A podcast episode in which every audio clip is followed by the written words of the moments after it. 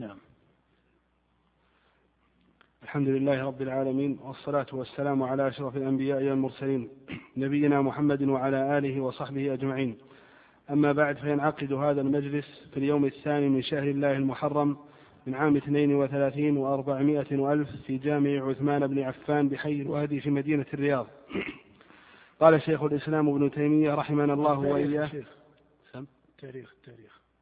وينعقد هذا المجلس في اليوم الثاني من شهر الله المحرم من عام ثلاث وثلاثين من عام من عام ثلاثة وثلاثين وأربعمائة وألف في جامع عثمان بن عفان بحي الوادي في مدينة الرياض. قال شيخ الإسلام ابن تيمية رحمنا الله وإياه فصل فأما الأصلان فأحدهما أن يقال القول في بعض الصفات كالقول في بعض. فإن كان المخاطب ممن يقر بأن الله حي بحياة عليم بعلم قدير بقدرة سميع بسمع بصير ببصر متكلم بكلام مريد بإرادة ويجعل ذلك كله حقيقة وينازع في محبته ورضاه وغضبه وكراهيته فيجعل ذلك مجازا ويفسره إما بالإرادة وإما ببغض المخلوقات من النعم والعقوبات. قيل له لا نعم، فرق بين الحمد لله رب العالمين وصلى الله وسلم على عبده ورسوله نبينا محمد وآله وصحبه وسلم تسليما كثيرا. أما بعد سبق أن المصنف بين قاعدة في باب صفات الله سبحانه وتعالى وهي قاعدة عقلية معتبرة في تقرير الإثبات وفي دفع الشبهات التي استعملها من استعملها من المتكلمين في هذا الباب. وبعد تقريره لها ذكر رحمه الله بقوله ويتبين هذا أي يتبين تحقيق هذا الأصل الذي ساقه من قبل أو هذه القاعدة.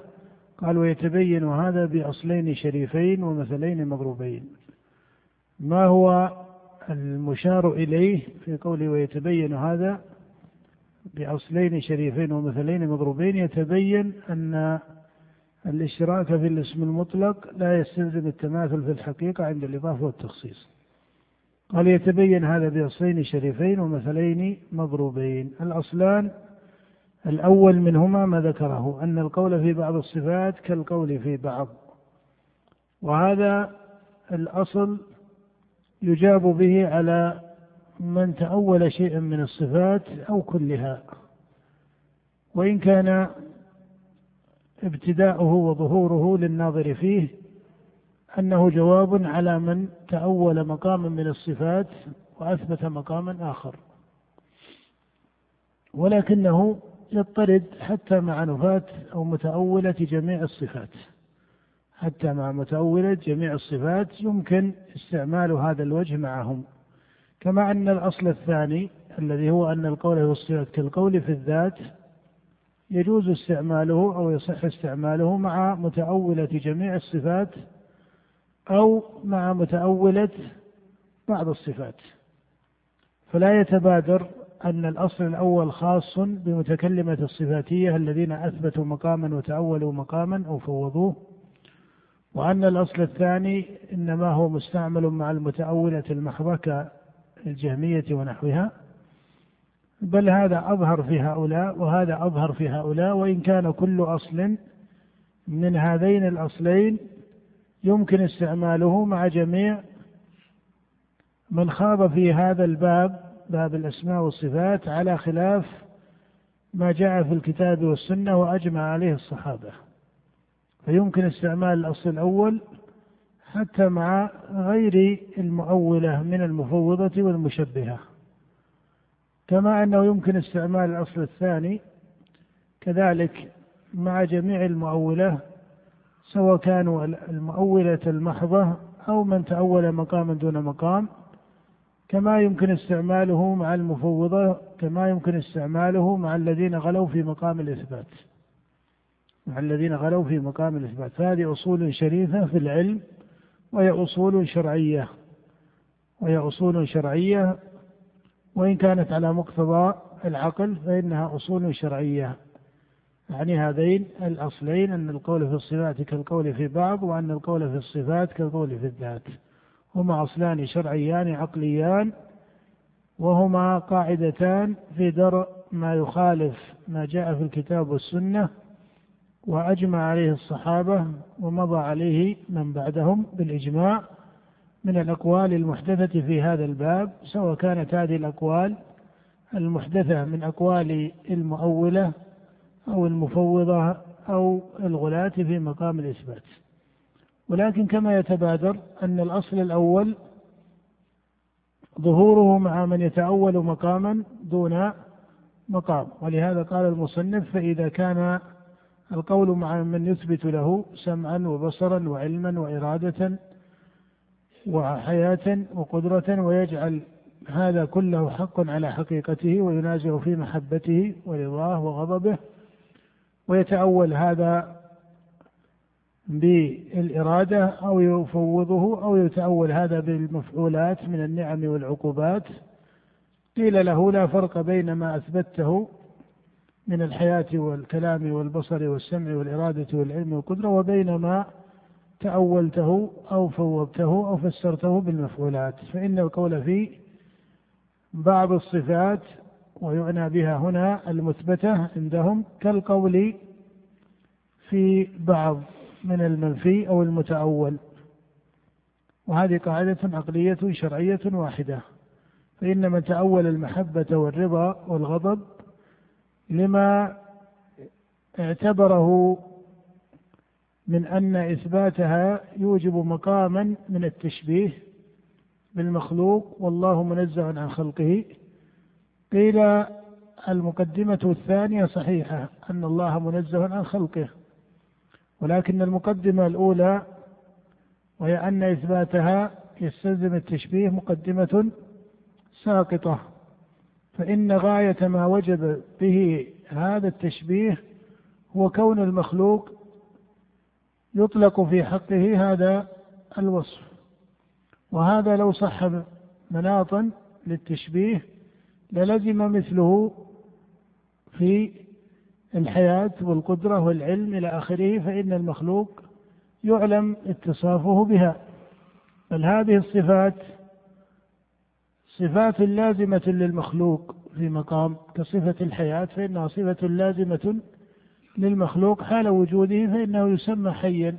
بخلاف محبة المخلوق فإنها فعل يطرأ عليه ليست حالا مضطردة إنما هي صفة قابلة وتقع من جهة الأحوال. على أحوال منفكة ليست أحوالا لازمة. وهذا معنى قوله أن القول في بعض الصفات كالقول في بعض وهو يشير هنا بقوله فإذا كان الكلام مع من يثبت إلى آخره يشير إلى طريقة متكلمة الصفاتية من أصحاب أبي الحسن الأشعري وأبي منصور الماتريدي وأمثالهم في طريقتهم.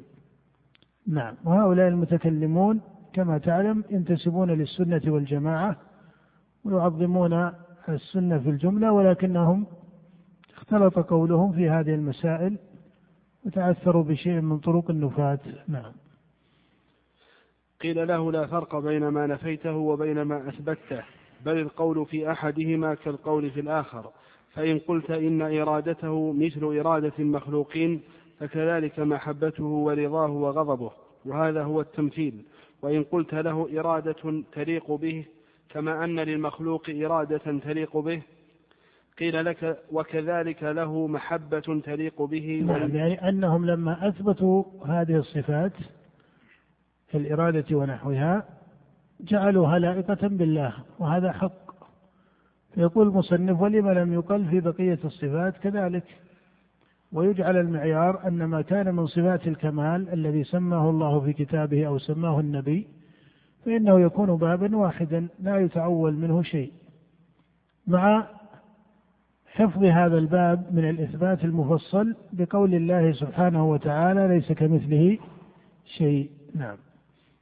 وإن قال الغضب غليان دم القلب لطلب الانتقام قيل له والإرادة ميل النفس إلى جلب يعني فإن هذا ليس بيانا لماهية الغضب من حيث هو وإنما هو الغضب الإضافي. فإن هذا هو غضب المخلوق. حينما يقال الغضب غليان دم القلب إلى آخره أو الرحمة ضعف أو ما إلى ذلك في النفس فإن هذا إنما يراد به ما يقع من المخلوق. فهذا حد لرحمة المخلوق ولغضب المخلوق والله منزه عن هذا. ولو كان هذا يمكن أن يكون موجبا للتأويل للزم مثله في العلم فإن علم المخلوق علم مكتسب. أليس كذلك؟ علم مكتسب ومع ذلك ينزه الله سبحانه وتعالى عن العلم المكتسب لأنه هو الغني عن خلقه. نعم. وإن قال الغضب غليان دم القلب لطلب الانتقام قيل له والإرادة ميل النفس إلى جلب منفعة أو دفع مضرة. أي والإرادة التي يتصف بها المخلوق هي كذلك.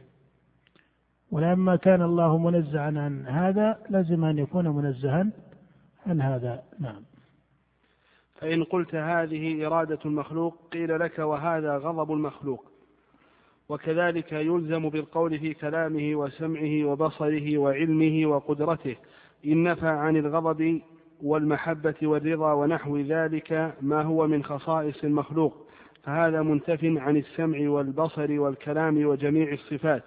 وإن قال إنه لا حقيقة لهذا إلا ما يختص بالمخلوقين فيجب نفيه عنه. قيل له وهكذا السمع والبصر والكلام والعلم والقدرة.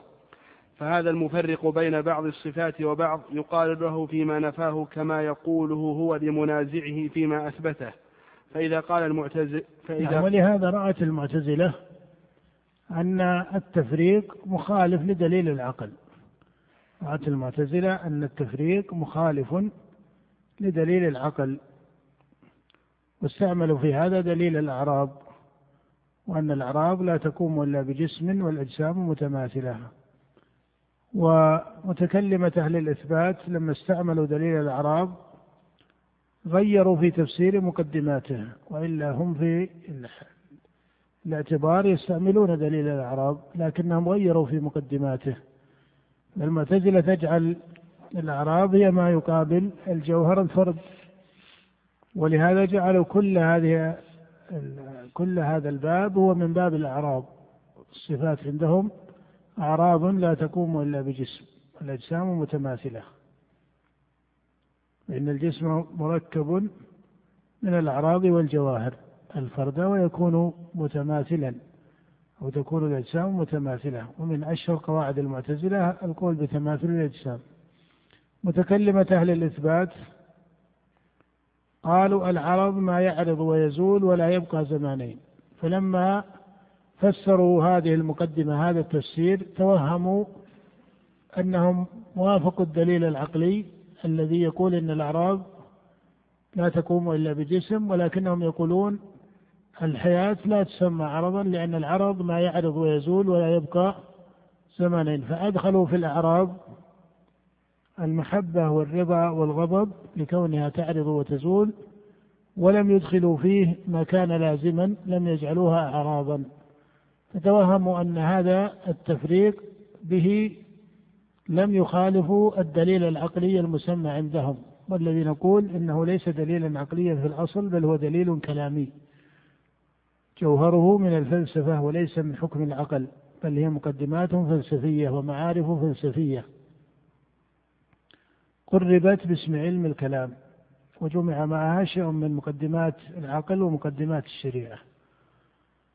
فهذا هو وجه اللبس ولهذا منازعوهم من المعتزلة يقولون إن هذا الذي هو تفسير الأعراض بأنها ليست ما يقابل الجوهر مطلقا بل الأعراض ما تعرض وتزول ولا يبقى زمانين أو العرض ما يعرض ويزول ولا يبقى زمانين. منازعوهم من المعتزلة يقولون إن قصر العرض على هذا هو تحكم. قصر العرض على هذا هو تحكم. ومن هنا كانت القاعدة عند متكلمة الصفاتية أن الله ليس محلا للحوادث. أن الله ليس محلا للحوادث ويقصدون بالحوادث مثل المجيء والمحبة إلى آخره لأنها هي الأعراض التي ينفيها دليل العقل عندهم ودليل علم الكلام وأصله من المعتزلة. وإن كان مقتصدتهم معتصلة متكلمة الصفاتية لما مالوا إلى طريقة أهل الحديث صاروا يطعنون في دليل الأعراب كله كما هي آخر الحالين من أبي الحسن الأشعري فإنه أنكر دليل الأعراب وطعن فيه. ولكن أثر هذا الدليل باقي في مذهب متكلمة الصفاتية. نعم. فإذا قال المعتزلي ليس له إرادة ولا كلام قائم به لأن هذه الصفات لا تقوم إلا بالمخلوقات فإنه يبين للمعتزلي أن هذه الصفات يتصف بها القديم ولا تكون كصفات المحدثات فهكذا يقول له المثبتون لسائر الصفات من المحبة والرضا ونحو ذلك. فإن قال تلك الصفات أثبتها بالعقل لأن الفعل الحادث دل على القدرة والتخصيص دل على الإرادة والإحكام دل نعم على هذا الجواب الأول أن التمييز لا وجه له. ولهذا نازعهم في هذا التمييز الذين أثبتوا مقاما وتأولوا أو فوضوا مقاما نازعهم في هذا التمييز ليس أهل أو أتباع السلف من أهل السنة والحديث وإنما نزعهم كذلك حتى المعتزلة فإنهم يرون أن طريقتهم طريقة منقوصة في العقل. وأن تسميتهم الأعراب بهذا تحكم عقلي لا دليل عليه. قال فإن أجابوا عن هذا وهذا جواب مشهور في مذهب متكلمة الصفاتية حرره بعض متكلميهم.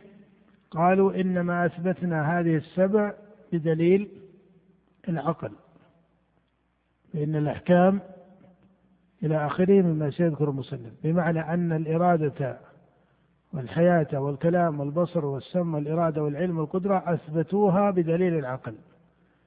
قال فإذا قالوا إن حجتنا في إثباتها ودليل العقل فهذا عنه أجوبة. هذا عنه أجوبة. هذه الأجوبة تأتي على التراتيب العلمية المعروفة في المنطق. فتارة المصنف يبين أن الدليل العقلي كما أثبت هذه الصفات السبع فإنه يمكن أن يثبت بالدليل العقلي غيرها من الصفات. هذا وجه. والوجه الثاني أنه لو سلم جدلا أن الدليل العقلي لا يدل إلا على هذه السبع فإن الدليل العقلي ليس هو الدليل الحاكم في باب الأسماء والصفات بل في الاعتبار به مستقل النظر فإنه ينازع في تصحيح مفصل هذا الباب به ابتداء فليس هو دليل معتبر ولا تقدير كونه معتبرا ليس دليلا حاكما. ومعنى هذا أن غاية ما في الباب أن الدليل العقلي لم يدل إلا على هذه السبع ولكن غيره من الأدلة دلت على غير هذه السبع وهي الأدلة الشرعية. مع أن هذه الطريقة طريقة جدلية يستعملها المصنف وإلا هو لا يرتضيها كنتيجة. ولا يرتضيها كنتيجة. لأن مفادها أن الدليل العقلي منفك عن الدليل السمعي على جهة التقابل بينهما. وهذه حقيقة ليست مضطردة. هذه حقيقة ليست مضطردة كما سيأتي وإن كانت تقع في مقام بأن يكون الدليل عقليا ولم يسمه الشارع هذا له وقوع. لكن ليس موجب هذا التقابل بين العقل والنقل بل الدليل العقلي يقع في خطاب الشارع كما تعلم. نعم.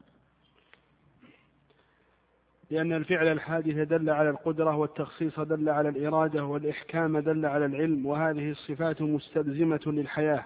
والحي لا يخلو عن السمع والبصر والكلام أو ضد ذلك. نعم هذا الإثبات العقلي لهذه الصفات السبع والدليل العقلي إثبات صحيح في الجملة ولكنه إثبات قاصر. فإن ثمة أوجها عقلية لإثبات هذه الصفات السبع بأقوى مما ذكر. فإن الحياة وهي من أخص الصفات ما ثبتت هنا إلا على طريقة الاستلزام. ما ثبتت بهذه الطريقة إلا على وجه الاستلزام وهذا وجه ضعيف وكان يمكن أن تثبت الحياة بما هو أقوى من ذلك ومما يدلك على ذلك أن فيها انغلاقا فإن التخصيص يدل على الإرادة هذه يعني صفة فيها انغلاق من جهة الإدراك ولهذا لا ترى أن الله سبحانه وتعالى لما بين في كتابه معرفته في صفاته وأفعاله بمثل هذه الوجوه الشرعية المسماة في القرآن لم تقع على هذه الطريقة. لم تقع على هذه الطريقة، فالأمثلة المضروبة في القرآن ما استعملت على هذه الطريقة، النتيجة أن ما ذكر من طريقة عقلية لإثبات الصفات السبع في الجملة صحيح ولكنها ليست الطريقة الأتم بل هي طريقة قاصرة. نعم. قال له سائر أهل قال له سائر أهل الإثبات لك جوابان. أحدهما أن يقال عدم الدليل المعين لا يستلزم عدم المدلول المعين. فهب أن ما سلكت عدم الدليل المعين الذي هو هنا دليل الذي هو هنا دليل العقل. عدم الدليل المعين الذي هو هنا دليل العقل. يعني عدم دلالة العقل على غير هذه السبع. عدم دلالة العقل على غير هذه السبع لا يستلزم عدم المدلول يعني لا يستلزم عدم إثبات غير هذه السبع. لما؟ لأن المدلول يثبت بدليل آخر. أنت حينما تقول في فروع الشريعة هذا الفرع من أحكام الصلاة والزكاة والحج إلى آخره لم يأتي دليل في القرآن يدل عليه. هل هذا يعني عدم القول بالحكم؟ لا لأن هنا عدم دليل معين وهو دليل القرآن ولكن قد يوجد دليل السنة. وهكذا إذا فصلت في بقية أدلة الأصول أو التي يذكرها الأصوليون فعدم دليل الكتاب لا يوجب عدم دليل السنة. عدم النص من الكتاب والسنة لا يوجب عدم دليل القياس عدم دليل الاستحسان إلى آخره.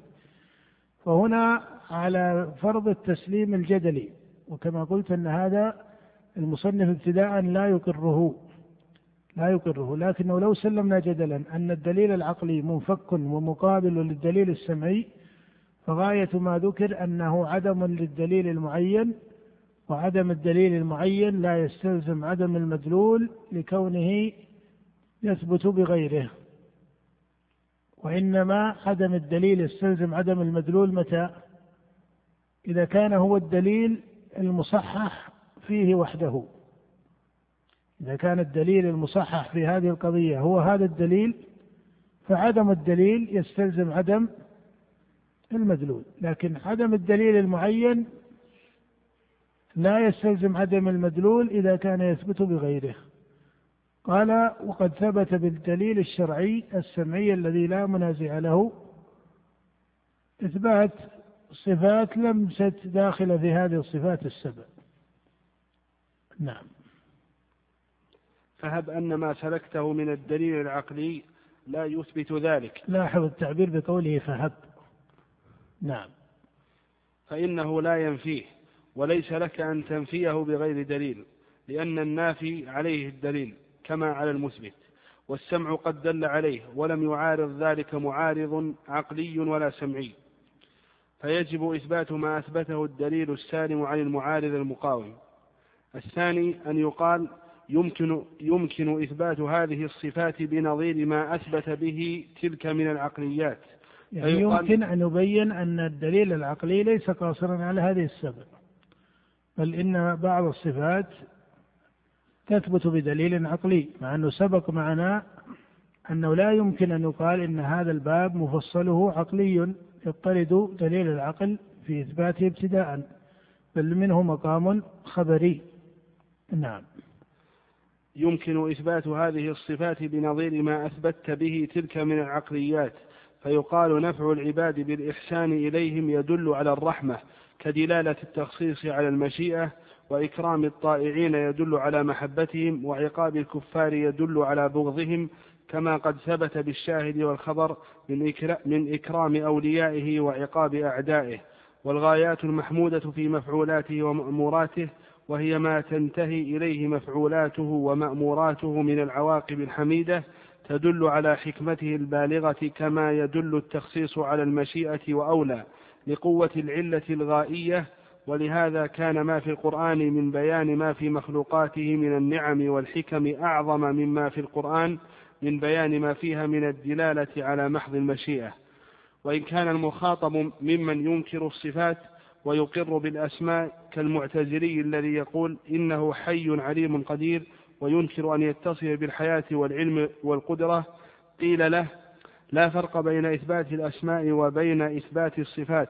فإنك إن قلت إثبات الحياة والعلم والقدرة يقتضي تشبيها وتجسيما لأن لا نجد في الشاهد متصفا بالصفات إلا ما هو جسم.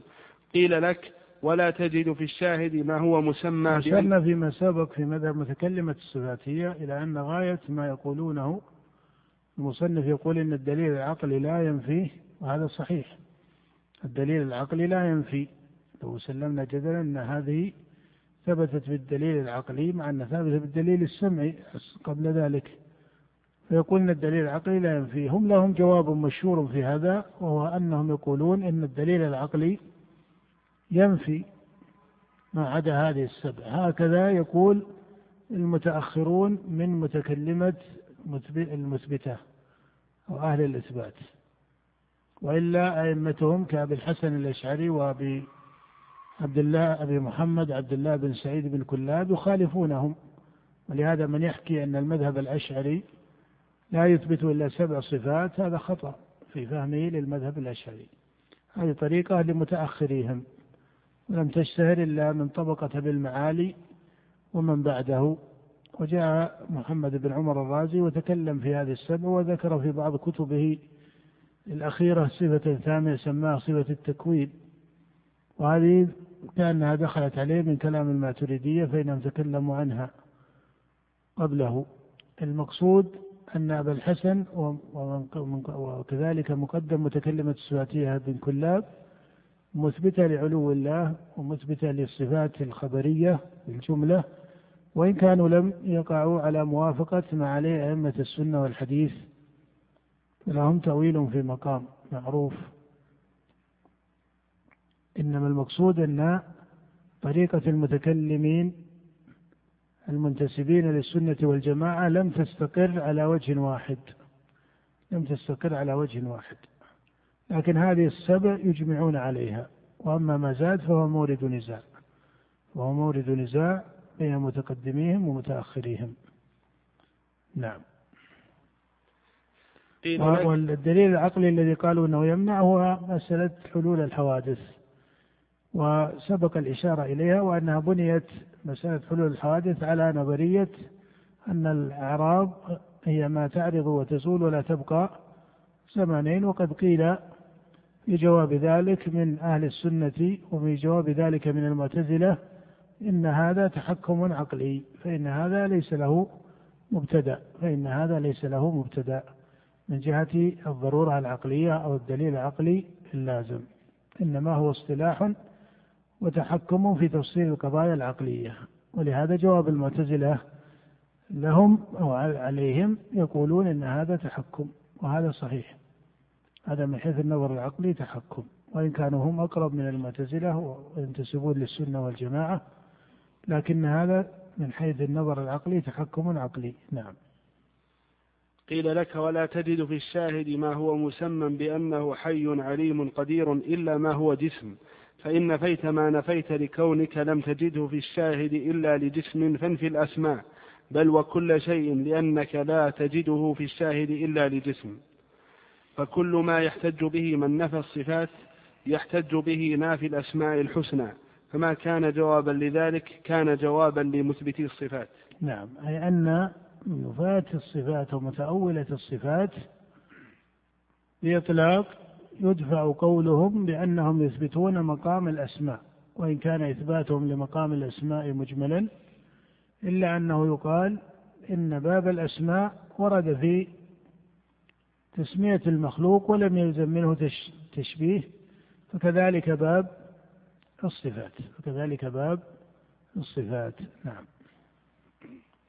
وإن كان المخاطب من الغلاة نفاة الأسماء والصفات وقال لا أقول هو موجود ولا حي ولا هذه مذاهب قليلة وهي مذاهب غلاة الباطنية وبعض غلاة المتكلمين.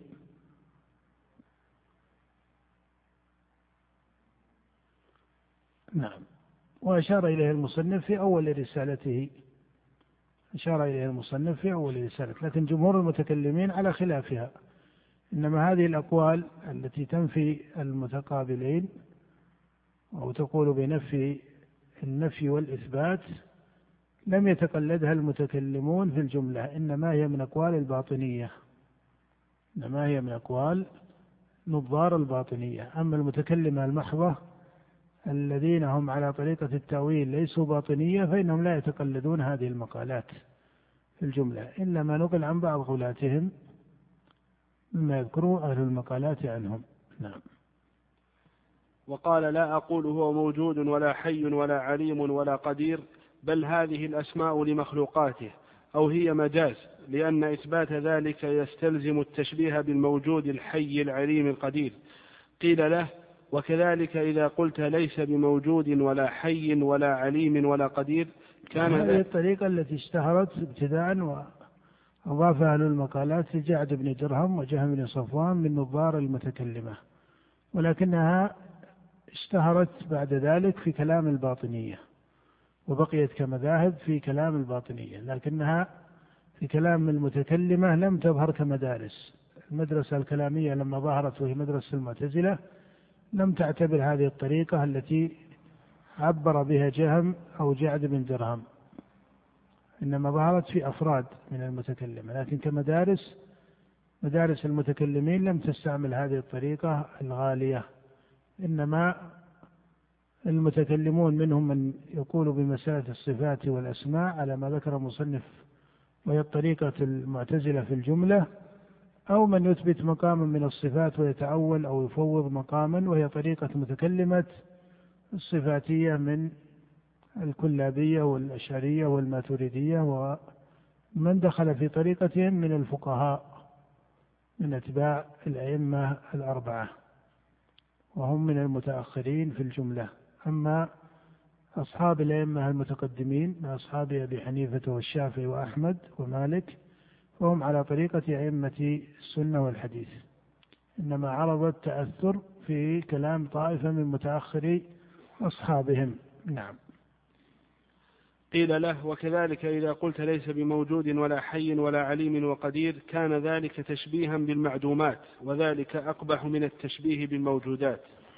فإن قال أنا أنفي النفي والإثبات قيل له فيلزمك التشبيه بما اجتمع فيه النقيضان نعم والمصنف هنا يشير إلى معنى شريف وهو أن كل من كان عن موافقة الشريعة أبعد فإنه عن موافقة العقل إيش؟ أبعد فطريقة متكلمة الصفاتية التي ذكرت وإن قيل إن فيها تحكما من جهة قولهم أن العقل دل على هذه السبع دون غيرها فهذا وإن كان تحكما عقليا وإن قيل إن المعتزلة نازعتهم فيه وقالت المعتزلة إنه تحكم وقلنا إن قول المعتزلة عليهم هنا صحيح فإن المعتزلة أيضا لما قالت ما قالت تحكمها العقلي أظهر وأقوى من تحكم متكلمة الصفاتية. وهذا معنى مضطرد أن كل من كان عن الشريعة وعن موافقة ما جاء في كتاب الله وسنة نبيه عليه الصلاة والسلام وما عليه سلف الأمة الذين إنما اتبعوا ولم يجتهدوا فإن هذا الباب ليس بابا للاجتهاد وإنما هو باب اتباع. إنما اتبعوا واعتبروا دليل الإجماع في هذا. على فقه حفظوه فإنهم لم يكونوا مفوضة كما أضافهم إلى ذلك من أضافهم من متكلم أو متصوف أو فقيه. فإن طائفة من متأخر المتكلمين وبعض مقتصدة الصوفية وبعض متأخر الفقهاء أضافوا السلف الأول إلى التفويض وهذا غلط بين عليهم. إنما المقصود أن هذا المعنى يضطرد أن كل من كان إلى الشريعة أقرب فهو إلى العقل أقرب وكل من كان محققا للمعنى الشرعي فهو محقق للمعنى العقلي وكل من كان مباعدا عن الشريعة فإنه مباعد عن المعنى العقلي. ولا يصح أن الدليل العقلي يكون شاهدا على خلاف الحقيقة الشرعية بل هما دليلان متلازمان. وما يقال من دليل عقلي يخالف الدليل الشرعي فإنه من باب الوهميات وليس من باب العقليات. ولكن كما نبه أبو حامد وغيره من النظار على أن الدلائل العقلية منها الأوليات القطعية ومنها التجريبيات وهي القياسيات العقلية ومنها الوهميات العقلية. ولكون القياسيات بينة من جهة ترتبها على القياس لا يقع فيها اشتباه. ولكون الأوليات مبنية على الضرورة فتشتبه على البعض بإيش؟ تشتبه على البعض الوهميات بالأوليات. من جهة أن الوهميات والأوليات يتوهم العقل اشتراكهما في عدم الحاجة إلى القياس. ولهذا العلم الضروري لا تحتاج فيه إلى قياس. فالوهميات أيضا لا يظهر العقل أن القياس يدخل فيها. فيشتبه الوهمي بإيش؟ بالأولي الذي هو الضروري.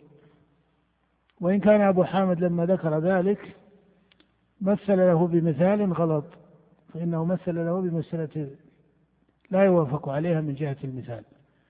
لكن الخطأ في المثال الذي يذكره أبو حامد وبعض النظار لا ينازع أو لا أو لا لا, لا, لا يقطع صحة القاعدة. المقصود أن ما يقال من دليل عقلي يخالف السمعي فهذا في حقيقته يكون دليلا عقليا متوهما يعني ليس دليلا في حقيقته وإنما هو وهم عقلي ظنه صاحبه دليلا. لأن الرسل عليهم الصلاة والسلام وكلام الله الذي نزل في الكتب كضرورة فطرية وشرعية وعقلية لا يمكن أن ننازع ما هو في عقول بني آدم من الحقائق. وإلا لقيل إن هذه العقول عقول باطلة فإنه إذا كان الدليل العقلي يخالفها فإن الضدين يمتنع اجتماعهما فلا بد أن يكون أحدهما حقا والآخر باطلا. ومعلوم أن الشرائع يمتنع القول ببطلانها. فهذا يقتضي إلى إبطال دليل العقل من أصله. وهذا معنى باطل فإن دليل العقل دليل صحيح إذا ما وقع في محله ومناسبه الصحيح. نقف على هذا وبالله التوفيق.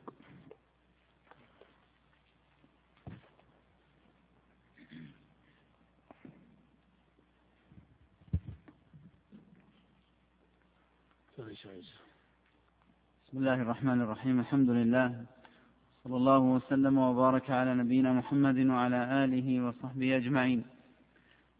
أما بعد ففي هذا اليوم الثاني من شهر الله المحرم لعام ثلاث ثلاثة وثلاثين وأربعمائة وألف. ينعقد هذا المجلس التاسع عشر في شرح كتاب الضروري في أصول الفقه. لابن رشد الحفيد لمعالي شيخنا الشيخ الدكتور يوسف الغفير حفظه الله تعالى. في جامع عثمان بن عفان رضي الله عنه بحي الوادي بالرياض. قال رحمه الله تعالى مسألة الإجماع لا ينسخ به إذ لا نسخ بعد انقطاع الوحي. وإن توهم أن شيئا ما منسوخ بالإجماع فذلك دليل على ناسخ سبق لم يبلغنا. مسألة نسخ نعم. الحمد لله والصلاة والسلام على نبينا محمد وآله وأصحابه أجمعين. قال العلامة الفقيه أبو الوليد ابن رشد إن الإجماع لا يكون ناسخا. وعلل ذلك وسببه بأن النسخ يكون زمن التشريع والإجماع ينعقد بعده. وهذا في جملته نظر فإن الإجماع كما تعلم له مستند استند إليه في انعقاده. وهنا إذا قلت إن النسخ وقع بالإجماع فهو من وجه قد وقع بهذا المستند. ولهذا أشار أبو الوليد هنا إلى أنه فيما وقع من فروع أجمع على نسخها يقول إن فيها ناسخا لكنه لم يبلغنا. إن فيها ناسخا لكنه لم يبلغنا. ولكن الأقرب إلى الترتيب العلمي أن يقال إن الناسخ هنا هو مستند الإجماع لأن الإجماع لا ينعقد إلا على وفق نص وعلى وفق دليل بين ظاهر وصريح الحكم. هذا المستند الذي وجب به الإجماع هو الناسخ في حقيقته لأن الإجماع ليس مقدمة. أنت تعلم أن الإجماع نتيجة. الدليل من الكتاب والسنة مقدمة في الترتيب. الإجماع نتيجة يعني لا بد له من دليل وجب به الإجماع. فحينما يقال هل الإجماع يكون ناسخا يقال هذا بحث فيه اشتراك من جهة الألفاظ واشتراك من جهة المعاني. فإن أريد أن الإجماع يكون ناسخا ولا نص ناسخا إلا لا يكون كذلك ولكن هذا لا وقوع له في الشريعة. إلا على فرض أن الإجماع يقع دون أن يكون له دون أن يكون له مستند وهذا لا وقوع له فإذا قلت إن الإجماع نتيجة مستند قيل هذا المستند هو الذي قضى بالنسخ هو الذي قضى بالنسخ ولكن لما سمينا الإجماع دليلا صح أن يقال في التجوز إن هذا الحكم منسوخ بإيش؟ بالإجماع. فلا يكون قولنا إنه منسوخ بالإجماع أن مستند الإجماع ليس هو الموجب للنسخ. نعم. مسألة النسخ السنة المتواترة بالسنة المتواترة والآحاد بالآحاد والآحاد بالمتواتر مما لا خلاف فيه. فأما نسخ المتواتر بالآحاد يعني نسخ الآحاد بالآحاد ونسخ المتواتر بالمتواتر ونسخ الآحاد بالمتواتر هذه الأوجه الثلاثة ليست مورد نزاع عندهم إنما مورد النزاع هو في نسخ المتواتر بالآحاد. في نسخ المتواتر أي ما كان متواترا نسخه بدليل الآحاد هذا مورد النزاع. نعم. فأما نسخ المتواتر بالآحاد فقد اختلفوا فيه. والمختار أنه جائز عقلا وواقع شرعا في زمن النبي صلى الله عليه وسلم بتحول أهل قباء إلى الكعبة بخبر الواحد وقد كان ثابتا عنهم التوجه إلى بيت المقدس بطريق قطعي. وبالجملة فإنفاذ نعم يعني أن صلاتهم إلى بيت المقدس ثابتة بدليل قطعي فإنهم كانوا يصلون ائتماما بما أبانه النبي لهم من القبلة. قد صلى النبي والصحابة في الابتداء إلى بيت المقدس ثم نسخ ذلك وصلى أولئك النفر من أهل المدينة الذين بلغهم النسخ وهم في صلاتهم بقول الرجل إن النبي صلى الله عليه وسلم فتحولوا وهم في أثناء الصلاة من جهة بيت المقدس إلى جهة الكعبة. يقول المصنف إن هذا المتواتر وهو صلاتهم إلى بيت المقدس نسخ بخبر الواحد بأحد. ومن هنا رجح أبو الوليد أن الآحاد ينسخ المتواتر.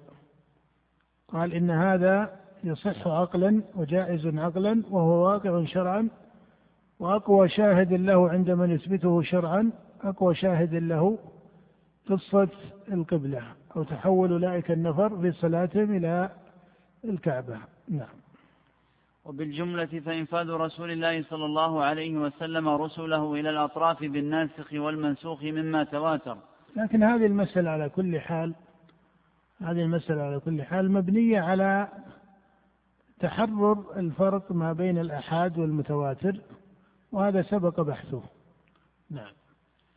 فأما وقوع ذلك بعده صلى الله عليه وسلم فممتنع بإجماع الصحابة على أن القرآن لا يرفع بخبر الواحد وبالجملة التواتر ويشبه يعني جواب الذين لم يروا نسخ المتواتر بالآحاد عن هذه القصة في تحولهم عن بيت المقدس أن هذا كان زمن التشريع وزمن التشريع لا يتحقق كونه آحادا بإقرار الله وإقرار نبيه صلى الله عليه وسلم. ولهذا قالوا إنه بعد التشريع بعد انقضاء التشريع بوفاة النبي عليه الصلاة والسلام وانقضاء الوحي لا يقع نسخ المتواتر بالآحاد في الاجتهاد. ولهذا لو ما روت فاطمة ما روت قال عمر رضي الله تعالى عنه لا ندع كتاب ربنا وسنة نبينا لقول امرأة لا ندري لعلها حفظت أو نسيت. فإن فاطمة بنت قيس روت أن النبي صلى الله عليه وسلم لم يجعل لها سكنى ولا نفقة. فقال عمر لا ندع كتاب ربنا وسنة نبينا لقول امرأة لا ندري لعلها حفظت أو نسيت لها السكنى والنفقة.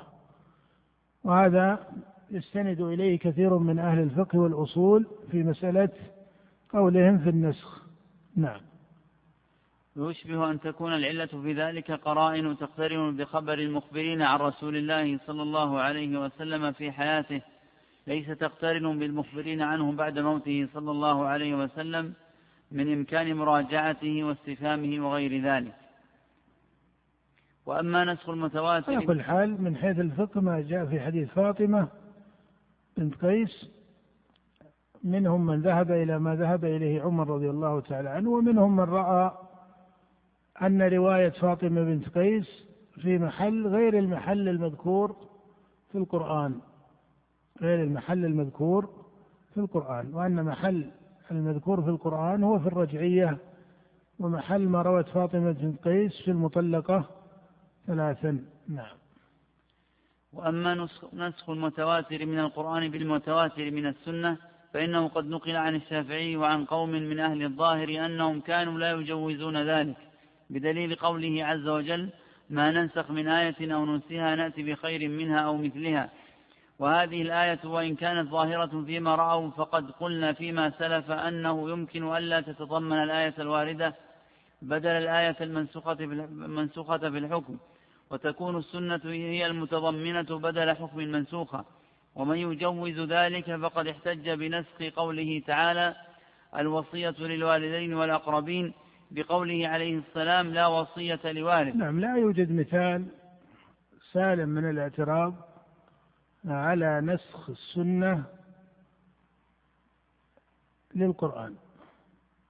من جهة الأصول المجملة فإن النبي صلى الله عليه وسلم لا ينطق عن الهوى. وما يأتي به عليه الصلاة والسلام فإنه حق.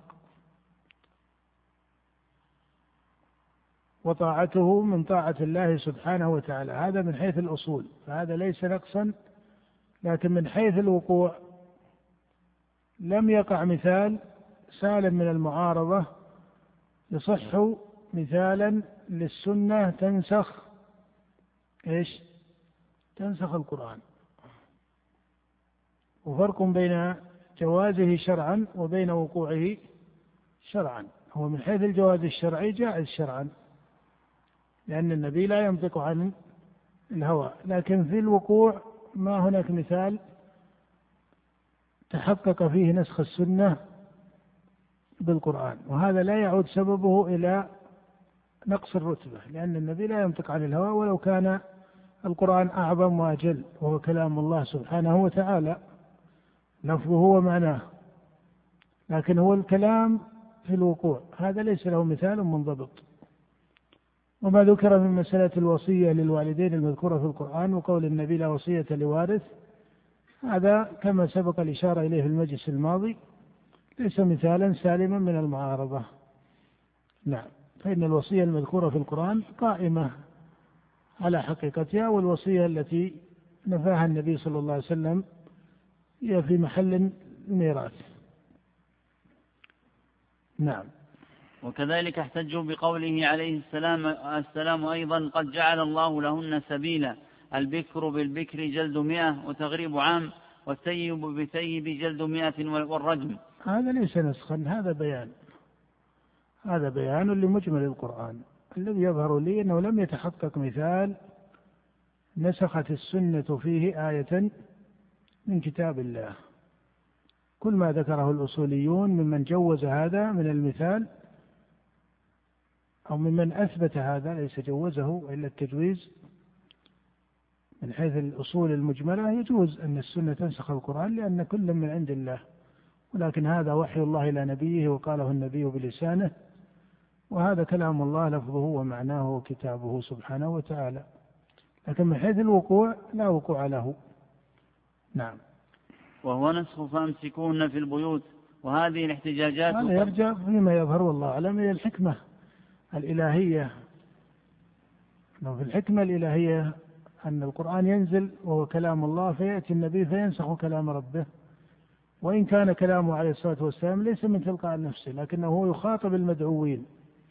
فكونه يأتيهم بالقرآن ينزل عليهم من عند الله ويقول لهم هذا كلام الله ثم يأتي هو عليه الصلاة والسلام فينسخه من من من نفسه أو أي بكلامه ليس بآية من كتاب الله.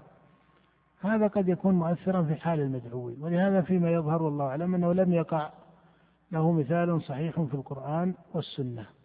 يعني أن سنة من النبي نسخت آية من كتاب الله. نعم.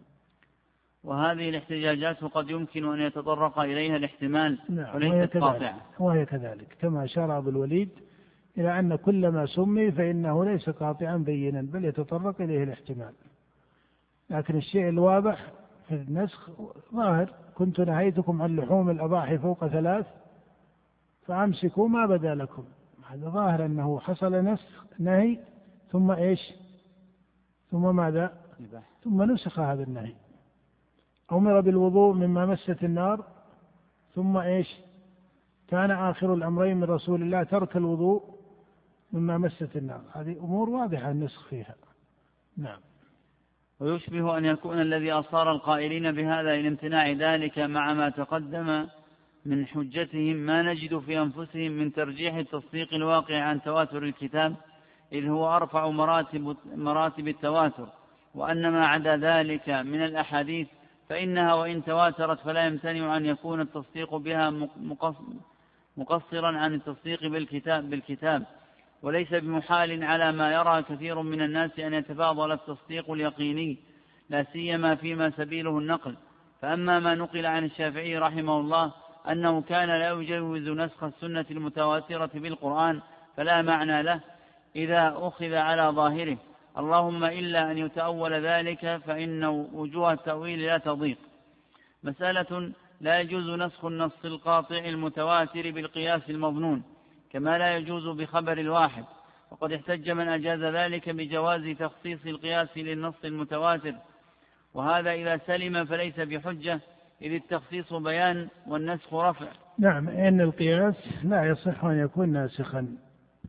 وإن كانوا تنازعوا في كون القياس مخصصا وهذه مسألة نزاع بين الأصوليين فالمصنف يشير إلى أن هذا لا يسلم لأن فيها نزاعا مشهورا ولكن لو قدر أن اعتبرنا القياس مخصصا فإن النسخ أعلى مرتبة من إيش؟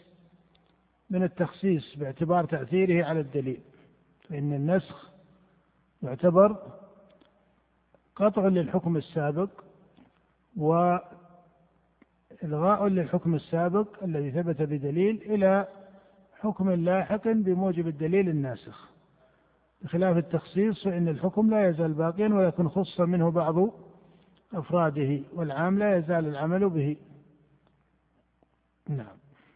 وبالجملة فالحجة في ذلك إجماع الصحابة على إبطال كل رأي مخالف للنص فكيف النص المتواتر وحديث معاذ إذ قال أجتهد رأيه عند عدم النص وتزكية رسول الله صلى الله عليه وسلم له على ذلك. حديث معاذ أن النبي صلى الله عليه وسلم قال له لما بعثه إلى اليمن بما تقضي؟ قال بكتاب الله. قال فإن لم تجد؟ قال فبسنة رسول الله. قال فإن لم تجد؟ قال أجتهد رأيي ولا آلو. فقال النبي صلى الله عليه وسلم الحمد لله الذي وفق رسول رسول الله لما يحب الله. وهو حديث في قصة بعثه إلى اليمن ولكنه حديث معلول كما سبق الإشارة إليه وإنما الثابت في حديث معاذ وبعثه إلى اليمن هو ما جاء في الصحيحين وغيرهما أن النبي قال له إنك تأتي قوما من أهل الكتاب. فليكن أول ما تدعوهم إليه شهادة أن لا إله إلا الله وأني رسول الله إلى آخره. وأما أن النبي قال له بما تقضي إلى آخره فهذا لم يثبت بل هو حديث معلول. وفي متنه نكارة أيضا ففيه علة من جهة الإسناد وفيه علة من جهة المتن. من جهة المتن فإن النبي صلى الله عليه وسلم لم يستعمل هذا في مقام سنته. ولم يكن هذا فقه الصحابة فإنهم لا ينظرون إلى السنة على أنها دليل ثاني بعد القرآن باعتبار النظر وإن كانت هي الدليل الثاني باعتبار الرتبة لكن باعتبار النظر لا ي... ليس المنهج الشرعي أو الفقهي عند الصحابة بل ولا حتى عند الفقهاء من بعدهم.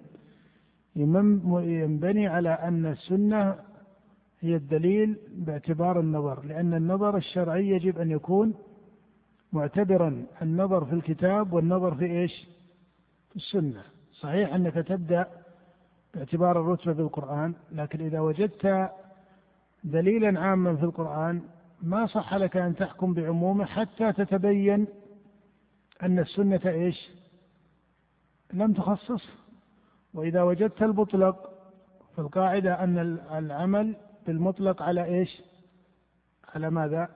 على إطلاقه لكنه لابد أن تتبين أن السنة ماذا؟ ما قيدته. وإذا اعتبرت دلالة المفهوم حجة فوجدت دلالة مفهوم في القرآن فالأصل أنك تحتج بها لكن لا بد أن تنظر لئلا تكون متروكة هذه الدلالة التي فهمت من من سياق من القرآن لأنها قابلت منطوقا من إيش؟ قابلت دلالة منطوق من السنة. تعرف أن دلالة المفهوم تقابلها دلالة المنطوق. فنظر الشرعي أو النظر الشرعي ونظر الصحابة لم يكن يبقون على مسألة أنه ننظر في القرآن فإن وجدنا آية تدل اكتفينا وأغلقنا الباب. بل هذا المنهج هو الذي أظهرته الخوارج وبه ضلت وبه طعنت في روايات الصحابة. إنما القرآن أعلى رتبة باعتباره نزل من عند الله هو كلام الله كما هو بدهي والسنة وحي من الله إلى نبيه ورتبة هذا معروفة ورتبة هذا معروفة وكل حق. لكن من حيث النظر يجب على الفقيه أن ينظر في القرآن وأن ينظر في السنة. لأن السنة تبين مجمل وتخصص وتقيد والدلالات تتقابل في نظر المجتهد وإن كانت لا تتقابل في ذاتها لأن إذا قلنا إن دلالة المفهوم حجة وقابلتها دلالة منطوق في السنة وهي حجة فهذا في نظر المجتهد وإلا في نفس الأمر لا يوجد دلالة مفهوم تقتضي منعا ودلالة منطوق تقتضي إيش؟ جوازا في واقعة معينة مبنية على دليل صحيح يعني في دليل ثابت من حيث الثبوت لأن هذا يقود إلى تقابل الأدلة وهذا لا وجود له. إنما هذا توهم في نظر المجتهد فظن هذه دلالة مفهوم ولكنه تميز توهمه بوجود دلالة تميز توهمه بوجود دلالة المنطوق التي تدفع وإلا المفهوم إذا صح فهو حجة. المفهوم إذا صح فهو حجة. والأدلة الشرعية الصحيحة لا تتقابل ولا تتضاد. المقصود أن المنهج النظر يكون في الكتاب والسنة ولكن نبدأ بالقرآن باعتبار أن القرآن هو الأصل وهو كلام الله وفيه القواعد وفيه البراهين العامة والحجج العامة. لكن جاءت سنة النبي عليه الصلاة والسلام سنة هادية وسنة مبينة وسنة مفصلة وشارحة إلى آخره. ولم يكن هذا مستعملا عندهم. لم يكن هذا مستعمل عنده أنه يقول أبدأ بالقرآن فإن وجدت انتهيت. كان ما ينظر في السنة. ثم إن لم أجد ما يلتفت للسنة إلا إذا متى؟ لم يجد في القرآن. هذا ما كان فقها للصحابة. الواجب شرعا النظر فيهما. نعم. فأما إذا تناقض نصان قاطعان وأشكل فهل يقضى بتأخر أحدهما بخبر الآحاد؟ فيه نظر والمسألة في محل الاجتهاد. ولم يقع في كلام الصحابة يعني مسألة التعويل على الرأي. أنه قال اجتهد رأيي. إنما الاجتهاد يكون في الكتاب ولهذا لما ظهر علم الرأي أو علماء الرأي واصطلحوا على تسمية الرأي صار أهل الحديث ينكرون ذلك على فقهاء جاءوا بعد الصحابة. فكيف في عصر الصحابة رضي الله تعالى عنهم؟ فما كان اسم الرأي مشرعا عندهم فضلا أن يكون في زمن النبوة مشرعا. إنما كان هذا يقع في القضاء. هذا كان يقع في القضاء والحكم. أما في القضاء الشرعي بمعنى البيان الشرعي والفتوى الشرعية التي بعث النبي بها معاذا إلى اليمن فهذا لم يكن يقع. إنما في القضاء الخصومات والقضاء في المنازعات هذا يقع فيه الرأي. ولهذا حتى النبي عليه الصلاة والسلام قال فأحسب أنه صادق إنه يأتيني الخصم ولعل بعضهم أن يكون ألحم بحجتهم بعض فأحسب أنه صادق. وفي حديث بريدة وإذا حصرت أهل حصن فأرادوك أن تنزلهم على حكم الله فلا تنزلهم على حكم الله ولكن انزلهم على حكمك فإنك لا تدري أتصيب حكم الله فيهم أم لا. ففي باب الخصومات يضاف الرأي ويذكر الرأي لكن في باب البيان الشرعي لأحكام الديانة لم يكن في زمن الصحابة وزمن النبوة من باب أولى استعمال لهذا على سبيل جعله أصلا. يقع بعد الكتاب والسنة. نعم. مسألة لا ينسخ الحكم بقول الصحابي نسخ, نسخ, نسخ حكم كذا ما لم يقل سمعت رسول الله صلى الله عليه وسلم يقول ذلك. هذا إذا كان الحكم ثابتا بخبر الواحد لأن كثيرا ما يظن بما ليس بنسخ أنه نسخ كما ظن قوم أن الزيادة على النص, على النص نسخ. وأما إذا كان الحكم ثابتا بطريق التواتر فليس قول الصحابي بنسخ.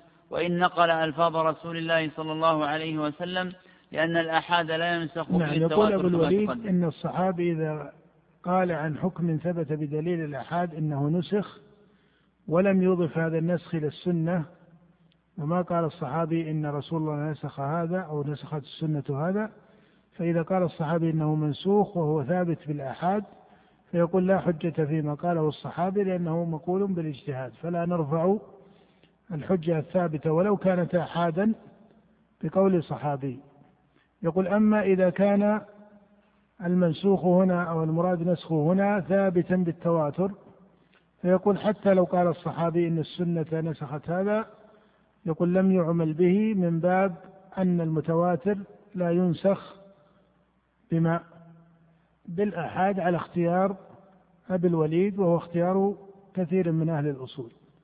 نقف على هذا وبالله التوفيق وصلى الله وسلم على عبده ورسوله نبينا محمد.